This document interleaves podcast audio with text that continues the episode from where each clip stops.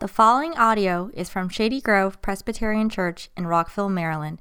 Our mission is to follow Jesus Christ and labor for his kingdom both in our area and around the world. For more information about Shady Grove Presbyterian Church, please follow us on Facebook and visit shadygrovepca.org. Well, we're looking at the fourth servant song. We're going to come back to the second one just for a minute after I read this text. But, question we kind of want to ask is the simple question of why did Jesus come? Why was Jesus born? Why did he come?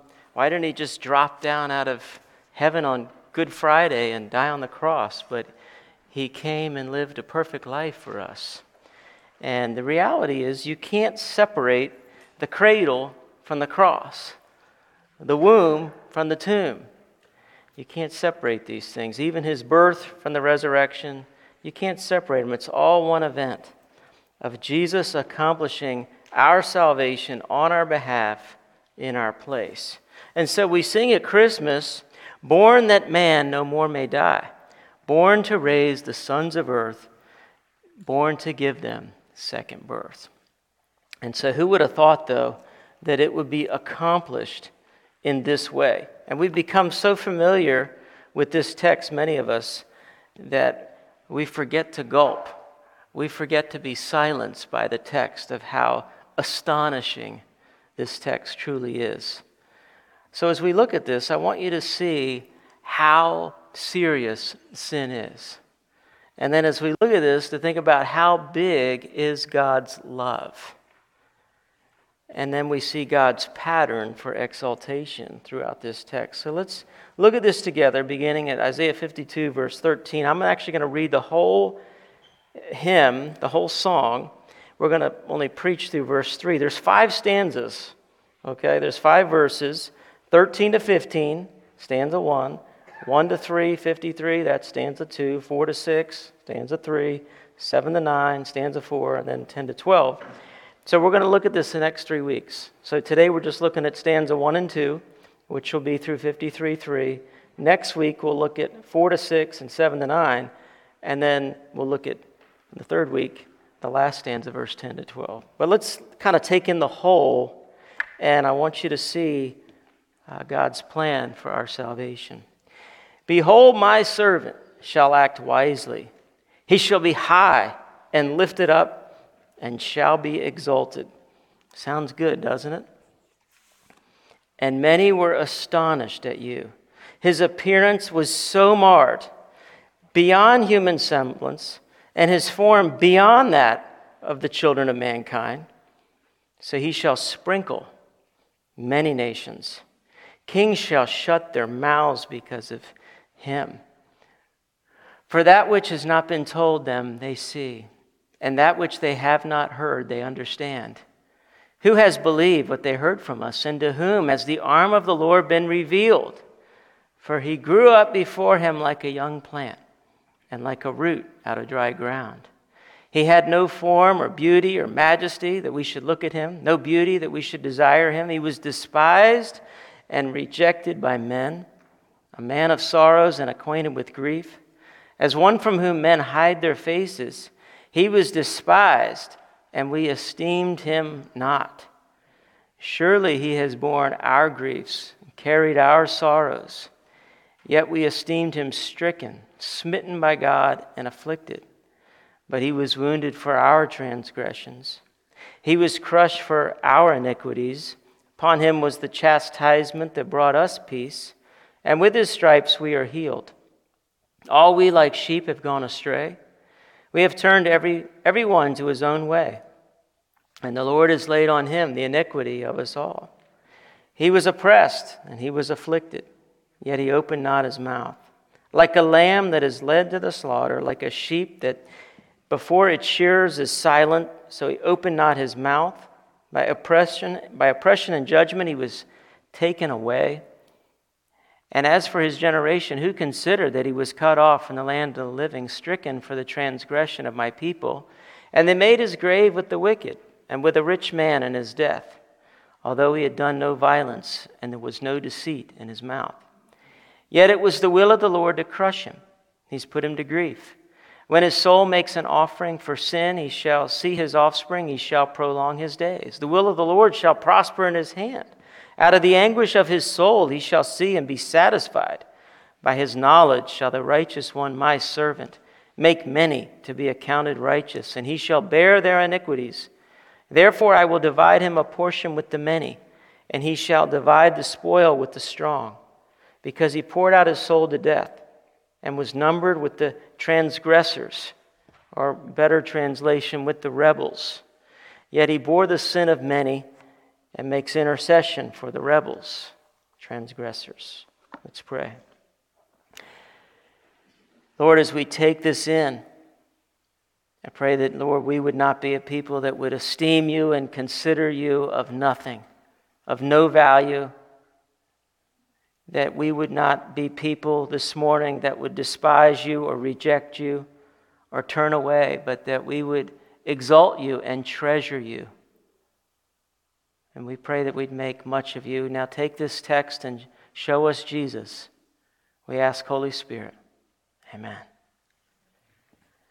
So we see in this text this is all about Jesus. This is like the great prophecy of prophecies. There's lots of prophecies in the Old Testament, but this would be like the Mount Everest, the high peak. There's only one other place in Scripture that is quoted more in the New Testament, and that would be Psalm 110. But there are over 30 allusions and direct quotations to Jesus that all tie back to Isaiah 53. It's like this great spine of the Bible, of which all the ribs connect to this passage. And what we see here is that Jesus is someone who doesn't look very Instagrammable, does he? He's, he's despised, he's rejected. There's nothing pretty about him.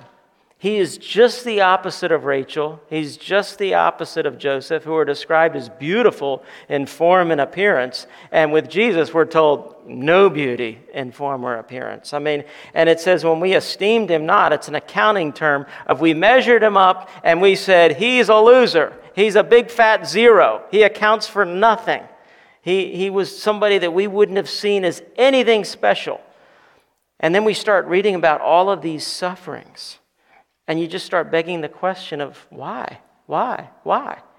And then you start to get deeper into the text, and verse 4, all of a sudden the pronouns start switching to third person, and it's our griefs, our sorrows, our transgressions, our iniquities, our punishment, our chastisement. We're the sheep, and we realize it's in our place. This is all vicarious. This is all penal substitution, meaning he suffered a penalty for sin and it's vicarious on our behalf. It's all voluntary, it's all violent, and the text ends and it's all victorious. You have this great picture at the end of like dividing the spoil, like you've just won this great, you know, you've just conquered this other uh, city or village and pillaged them, and yet Jesus triumphed how? All by his death. And so the text moves from substitute, he's silent, and it ends with him being satisfied. God's ways are different than man's ways. This is not how we'd conquer kingdoms, is it? Is this how we'd go and take over and how we'd win the world and establish a kingdom? Jesus did it by becoming weak, by becoming like us in every way, yet without sin, and not only does he, does he, is he with us in our suffering and understands our plight of suffering, we actually see that he takes sorrows, he takes griefs, because he takes the bigger thing. He takes sin. And because of sin, all these other things happen. All the ripple effects break out into our lives of, of suffering, of heartache, of diseases and pains. And yet, when you get to Matthew 8 17, and he refers to Jesus doing a miracle, and he talks about him bearing our sins and, and healing us. And the idea is that, you know, you say, well, does Jesus come? Does he literally heal people? Uh, does he really literally open eyes, or does he just spiritually open eyes? And what's the answer? Yes and yes. He brings shalom, the fullness. And so when his kingdom breaks in in its fullness, we will have full healing. Not just soul, but body. And not just body, but soul. It's everything. And so what we see is that Jesus bore body and soul sorrow, suffering, death for our sins. He took it all so he could give us all, you see. And so, if you'd back up with me for a minute, I just want to, I'm jumping over two of the, I'm mainly wanting to mine here in Isaiah 53, but I, there, there are four servant songs. And we looked at the one in 42 last week. But in 49, if you look back at Isaiah 49, just for a minute, I want to make two points, and they're important ones, I think. But we're jumping over a couple of these servant songs, which is Isaiah 49, 1 to 7, Isaiah 50, 4 to 9, and then this big one that we're looking at. Well, in Isaiah 49, the servant, we are told, he says, Listen to me, O coastlands, and give attention, you people from afar. The Lord called me from the womb. From the body of my mother, he made my name. He made my mouth like a sharp sword. This is Jesus. And if you want to read further, read Revelation 19, where the sharp sword is Jesus is speaking. And it's the living word, and it's living and active and sharper than any two edged sword, dividing soul and spirit, joint and marrow. That's Jesus. And it says, He made me a polished arrow. In his quiver, he hid me away. He said to me, You are my servant Israel. That's where you need to underline. Israel. Jesus is called Israel. And that's often a stumbling point because we're just not used to that type of language. But you're used to the language you read second Adam or last Adam, and you get that, and you say, Yes, Jesus is the second Adam. He's the second Israel. He is the true Israel. He is the remnant of one, and he's called here Israel. And guess who he's sent to?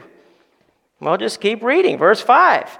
He sent me to bring Jacob back to him and that Israel might be gathered to him. So Israel is being sent to Israel. The Israel of one is sent to the whole because Israel didn't do her job. What was Israel's job? Well, that's verse 6. She was to be a light for the nation, and her salvation was to, God's salvation was to reach the ends of the earth through her mission. But she failed. So God sends Israel to Israel to save Israel, but that's too light a thing, he says in verse 6. It would be too small for God just to bring back Israel because God likes to repeat himself. And what you get in Exodus, or in Isaiah, is a second Exodus. You get, a, you get this imagery of he's going to bring people just like he brought them out of Egypt. He's going to bring back these people from exile, and he uses the language of the Exodus the very same language in much of Isaiah. He's going to use that to bring his people back. But then he says, you know, and, and all these commands to sing, and six times we're called to commanded to sing in Isaiah, and the passage that Chris Kinzinger likes so much about the ransom shall return with singing, and the ransomed are going to come back from the exile. But guess who's coming with him? A lot more than just Israel. All the nations, all the peoples. He's going to sprinkle many nations. And when we see the fulfillment of Isaiah 53 and Acts 8, who comes to Jesus first that we're told about? It's an Ethiopian eunuch, castrated, not able to go to the temple. Gets there, not able to get in. Sorry, buckaroo. We did the 20 questions at the beginning on the way in, and you know, they ask these medical questions. Sorry, you're out. No way he would have been in. And yet he's having this read, this scroll. And Philip comes to him and he says, like a lamb to the slaughter. And he's saying, Who is this? And Philip tells him, That's Jesus. And now the kingdom is for you.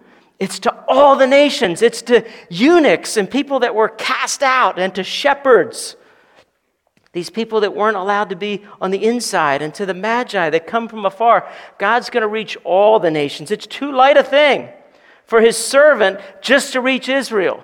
This servant, who's going to reach many, because he comes not to serve, but to serve as the servant and to give his life as a ransom for many. It's the illusion of Isaiah 53 is all there.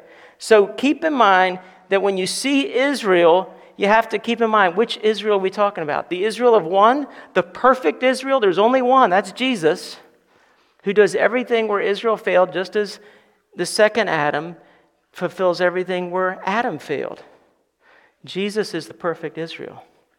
And it makes sense to us because the Christmas story that, that gets neglected every year, and it's probably not going to be in the reading this year because you get to the Herod slaughtering all the kids, and it just doesn't make for a good Christmas Eve service, you know, so we kind of leave that passage out, you know. But the Magi go back a different way, and we're told that when they departed, an angel of the Lord appeared to Joseph in a dream and said, Rise, take this child and his mother and flee to Egypt and remain there until I tell you, for Herod is about to search for the child to destroy him. And he rose, Joseph took the child and his mother by night, departed to Egypt, and remained there until the death of Herod. This was to fulfill what the Lord had spoken by the prophet Out of Egypt, I called my son. Out of Egypt, I called my son. And you're like, wait a minute, that's a quote from Hosea 11 1. And Hosea is writing this as a human author, and he's referring to Israel. But the Holy Spirit is the ultimate author of Scripture. And what we come to discover is that very saying of Hosea 11 1 was not a direct flight. It's not a non, it, this is not a nonstop flight, but has a stop. It has its first stop to Israel. Out of Egypt I called my son, referring to Israel. But it has a different destination. It's kind of like if you're flying down south, you, you always go through Atlanta, you know? But from Atlanta, then you usually go to Houston or, you know, you go to Miami or, you know, you go out. This has a, an ultimate end, and the end is Jesus. And so, yes, it applies to Israel. Out of Egypt I called my son. That's referring to Israel. But Jesus literally went down to Egypt, and he's the Israel of one, and so he's fulfilling everywhere where Israel's failed. And now he's, it's ding, ding, ding, he's the true Israel. It should, it should ring all the alarm bells for you. He's the Israel. Here he comes. And he went down to Egypt, and he's the ultimate landing place of that prophecy. Now, look over at chapter 53 now. This passage, I'm just going to look through a little bit here of the first two stanzas. And it starts with Behold, my servant shall act wisely, he shall be high and lifted up, and shall be, and that should be an adverb, highly exalted or exceedingly exalted, greatly exalted. It's like double language, double exalted. I got a question for you. Does that ring any bells for you? high and lifted up? If, you if you know anything about Isaiah, can you remember where it says that God is high and lifted up? Or where does it say that in Isaiah? Well, two big places. And the first is, is in the year King Uzziah died, I saw the Lord, Isaiah says, Isaiah 6, sitting upon a throne high and lifted up. That should ring some bells for us. And the train of his robe filled the temple. Above him stood the seraphim. Each had six wings. Two covered his face, two they covered their feet, and with two they flew. And they called to one another back and forth Holy, holy, holy is the Lord of hosts, the Lord of armies. The whole earth is full of his glory. And God says, That's my son, my servant, will be double high, double lifted up. This is Jesus. And we know Isaiah 6 from John 12, 37, and 38 Uh, Jesus says, Isaiah saw my glory. So we know Isaiah 6 is Jesus, and here we're seeing high and lifted up language. Who are we talking about? Jesus. How can somebody be high and lifted up unless they are God? They have to be God. Here's the other place it's used Isaiah 57 15. For thus says the one who is high and lifted up, who inhabits eternity, whose name is holy. Who would that be? that has to be God who's high and lifted up. I dwell in the high and holy place, and with him who is of contrite and lowly heart, to revive the spirit of the lowly. How did he do that? By becoming lowly himself. You see?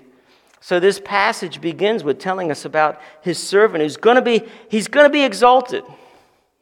He's going to be king of kings, lord of lords.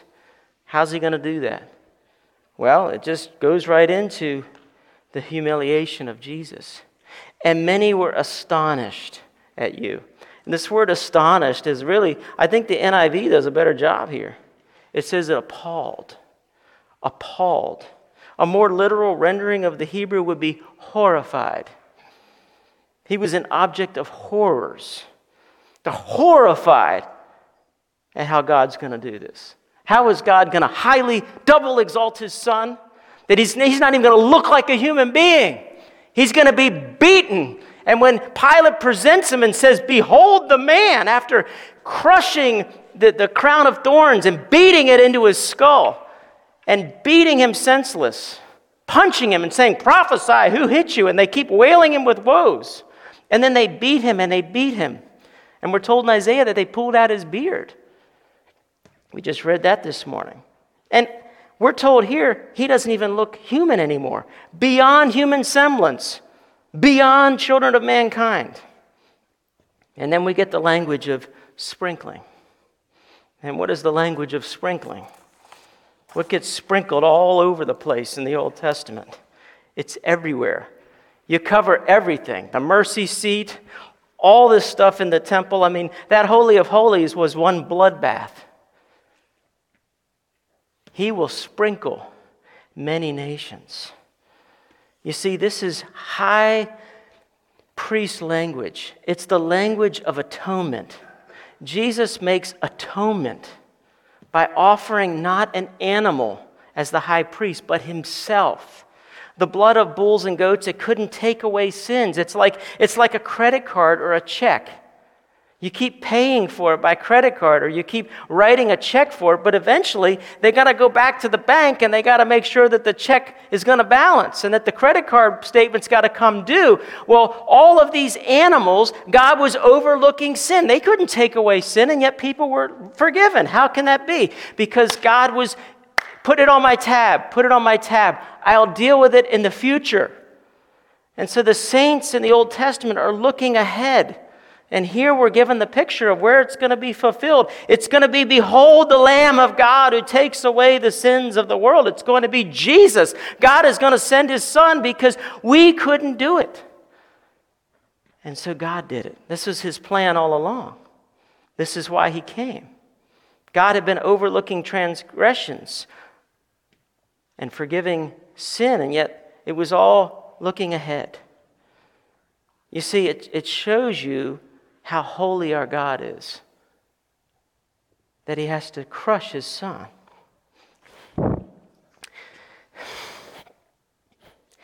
When you think about mystery of mysteries in the Bible, there are many. But what impresses you the most about the love of God? And I'm telling you, verse 10 of this chapter, and we'll get there. But just to, just to touch on that for a minute. That's not a good translation when it says it was the will of the Lord to crush him. It was the desire of the Lord. It's the same word that's used in Song of Solomon. Don't arouse or awaken love until it so desires. It's that word. It's the word at the end of Psalm 73. You know, whom have I in heaven but you, and earth on nothing I desire beside you. Same word. And God says that He desired to do this. This is God the Father's pleasure. How can God's pleasure be to crush his son? When you think about how Abraham in Genesis 22 is walking with his son, and his son says to his dad, Where, I, I, I got the wood and we've got the fire. Where's the lamb? Where's the lamb? And what does Abraham say? God, God will provide the lamb. And then he gets to the place and he ties him up and he's getting ready to take the knife and he's gonna it's gonna crush abraham to do this. And god stops him. Here there's no stopping. It happened. God provided the lamb. He loved us that much that it pleased him to crush his son. This is what christmas is all about and it's really remarkable. You see, this whole thing is all pointing to this atonement that's going to happen. This whole Old Testament is full of signs and symbols of the lamb and the thicket, of the whole temple sacrifice and all of the bloody sacrifices. And Jesus here is the guilt offering. This is the picture of the guilt offering. And this is what we're told in Hebrews chapter 9. And we see the, the substitution, scapegoats, lambs being slaughtered, day of atonement, transferring our guilt to the sins of the animal. And you'd actually put your hands on the head of the animal, and the priest would slit its throat. But your hands were on the head of the animal to say, My transfer of my sins to him. And this is what Hebrews says Therefore, not even the first covenant was inaugurated without blood. For when every commandment of the law has been declared by Moses to all the people, he took the blood of calves and goats with water and scarlet wool and hyssop and sprinkled both the book itself and all the people, saying, This is the blood of the covenant that God commanded for you. And in the same way, he sprinkled with the blood both the temple and all the vessels used in worship. Indeed, everything under the law, almost, indeed, under the law, almost everything is purified with blood. And without the shedding of blood, there's no forgiveness of sins. Thus, it was necessary for the copies of the heavenly things to be purified with these rites, but the heavenly things themselves with better sacrifices than these. For Christ has entered not into holy places made with hands, which are copies of the true things, but into heaven itself, now to appear in the presence of God on our behalf. Nor was it to offer himself repeatedly as the high priest enters the holy places every year with blood, not his own, for then he would have to suffer repeatedly since the foundation of the world. But as it is, he's appeared once for all at the end of the ages to put away sins by the sacrifice of himself. So now, we're told in Hebrews, let us draw near with a true heart in full assurance of faith, with our hearts sprinkled clean from an evil conscience. We come now to Jesus, the mediator of a new covenant, and to the sprinkled blood that speaks a better word than the blood of Abel, because the blood of Abel is always crying out for justice, condemnation. The blood of Jesus cries out mercy, no condemnation. You see, the reason kings shut their mouths is because no king ever did this for his people. That he's the King of kings, he's the Lord of lords. And we're told in Philippians 2, that's why that reflection quote is in the bulletin. Have this mind among yourselves, which is yours in Christ Jesus, who, though he was in the form of God, he didn't consider equality with God a thing to be grasped, but he emptied himself, taking the form of a servant, being born in the likeness of men, being found in human form. He humbled himself by becoming obedient to the point of death, even death on a cross. And therefore, God has highly exalted him. Isaiah 52 13 and bestowed on him the name that's above every name, so that the name of Jesus every knee would bow in heaven and on earth and under the earth, and every tongue confess that Jesus Christ is Lord to the glory of God the Father. I'm sure many of you have heard the song, and if you listen to 91.9, you hear it a lot. but it's the, the lyrics to How Many Kings? And the lyrics go like this Follow the star to a place unexpected. Would you believe, after all, we've projected a child in a manger? Lowly and small, the weakest of all, unlikeliest hero, wrapped in his mother's shawl, just a child. Is this what we've waited for?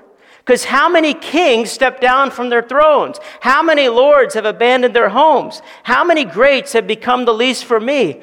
How many gods have poured out their hearts to romance a world that is torn all apart? How many fathers gave up their sons for me? How many kings stepped down from their thrones? This one did. That's why the title of the message is Is he exalted or is he despised? And the answer is both. And his, he's exalted, but he's exalted by being despised being rejected, and then he's exalted in his resurrection, which we'll get to in this verse 10. We'll get to that in a couple weeks. But what I want to ask you this morning is Is he exalted or despised in your life? Is he your king and do you exalt him or just for 75 minutes on Sunday morning? Is he exalted in your life or do we esteem him not the rest of the week? Eh, he's not really that important really not that valuable when I make my choices, the way that I spend my money, spend my time, who I spend it with. He's not really important. Or is he of significance? Is he of weight to you? You see, Jesus is the King of kings and the Lord of lords. And then we'll end with this. We are told in these verses that it says, who has believed what they heard from us? And to whom has the arm of the Lord been revealed? And then it says he grew up like before him like a young plant, like a root out of dry ground. and so on. When the Bible refers to the arm of the Lord, does that mean weak or strong? Would you want to be in an arm wrestling match with God? I mean, when he says the arm of the Lord, it's the power of God on display, full on. And usually, when you refer to the arm of the Lord, you're referring to the Exodus and delivering his people from captivity. And he can, he can use water and, and to, to accomplish his purposes. Divide the sea, all the people walk through, and they're crushed. All the Israel, Israelites are saved, and all the Egyptians are crushed. God can do that. The arm of the Lord is God's power at work. And here we are told, To whom has the arm of the Lord been revealed? And so this is a big phrase in Isaiah. So if you look back with me, look back at Isaiah 51, verse 9. we are told, Awake, awake, put on strength, O arm of the Lord. Awake as in days of old, the generations of long ago. Was it not you who cut Rahab in pieces? That's a reference to Egypt, the Egyptians who pierced the dragon. Was it not you who dried up the sea, the waters of the great deep, who made the depths of the sea as a way for the redeemed to pass over? And the ransom of the Lord shall return and come to Zion with singing. So here's the reference again to the second Exodus. He's going to do it again. He's going to bring his people back from captivity, from exile. And everlasting joy shall be upon their heads. They're going to return with singing. They shall obtain joy and gladness, and sorrow and sighing shall flee away. He's going to bring a lot more than Israel back. This time he's bringing the whole world. And he says, I, I am he who comforts you. Who are you that you are afraid of man who dies, of the Son of Man who's made like grass. Like he's saying, why do you fear people? Have you forgotten the Lord your Maker, who stretched out the heavens and laid the foundation of the earth? You see, the arm of the Lord is powerful, but what we're going to see in Isaiah 53 is the arm of the Lord goes like this. And he stretches out his arm not to create the, the heavens and the earth, but to redeem his people by shedding his blood and sprinkling many nations to make atonement for their sins so that he could be a perfect priest and perfect king. You see, and then Isaiah 52 10 tells us to break forth into singing. Break forth together into singing, you waste places of Jerusalem. For the Lord has comforted his people. He has redeemed Jerusalem. The Lord has bared his holy arm before the eyes of all the nations, and all the ends of the earth shall see the salvation of our God. And how does God do that? When I'm lifted up, Jesus says, I'll draw all men to myself. He's, his arms are lifted up, and, he, and it's not in power, but in weakness. And it looks like a young plant. It looks like a root out of dry ground. It looks like no form, no beauty, no majesty, nothing that is desirable. Man of sorrows, one who's acquainted with grief. Jesus wasn't born in Bethesda. He wasn't born in Bethesda, Maryland. He was born in Bethlehem. He wasn't raised in North Potomac. He was raised in Nazareth. Can anything good come out of Nazareth? You see, he's not greeted by royalty. It's lowly shepherds on the hillside, placed in that feeding trough, wrapped not in royal satin and silk, meager swaddling clothes. Unimpressive, unpromising, stuff you would leave out of your resume. Jesus had the wrong zip code, he was raised in the wrong neighborhood, but it was all so he could bring in everybody, from the lowliest to the highest. And so for us, we're to follow now in his footsteps. Is anything too low for us? I mean, we're to have this attitude in us. We are saved by the sacrifice, but we're to follow in his footsteps. We're to live lives of lowliness, doing the little things the things that are disregarded, that are esteemed not, that are viewed as zero before the world. That's what Jesus did, and that's what his servants have done through the centuries. And God's been building his kingdom. And he says, Those who exalt themselves will be humbled, but those who humble themselves will be exalted. Is he your Savior? Is he exalted in your life? I hope so. Let's pray. Lord Jesus, there is none like you. You're the only king done all these things, taken all our sins and borne them yourself on a cross. Thank you for setting us free from sin, having loosed us from our sins. Lord, may we be a people that praise you. Pray that we would be drawn into singing and that we would love you more and we'd hate sin more. We ask in your name. Amen.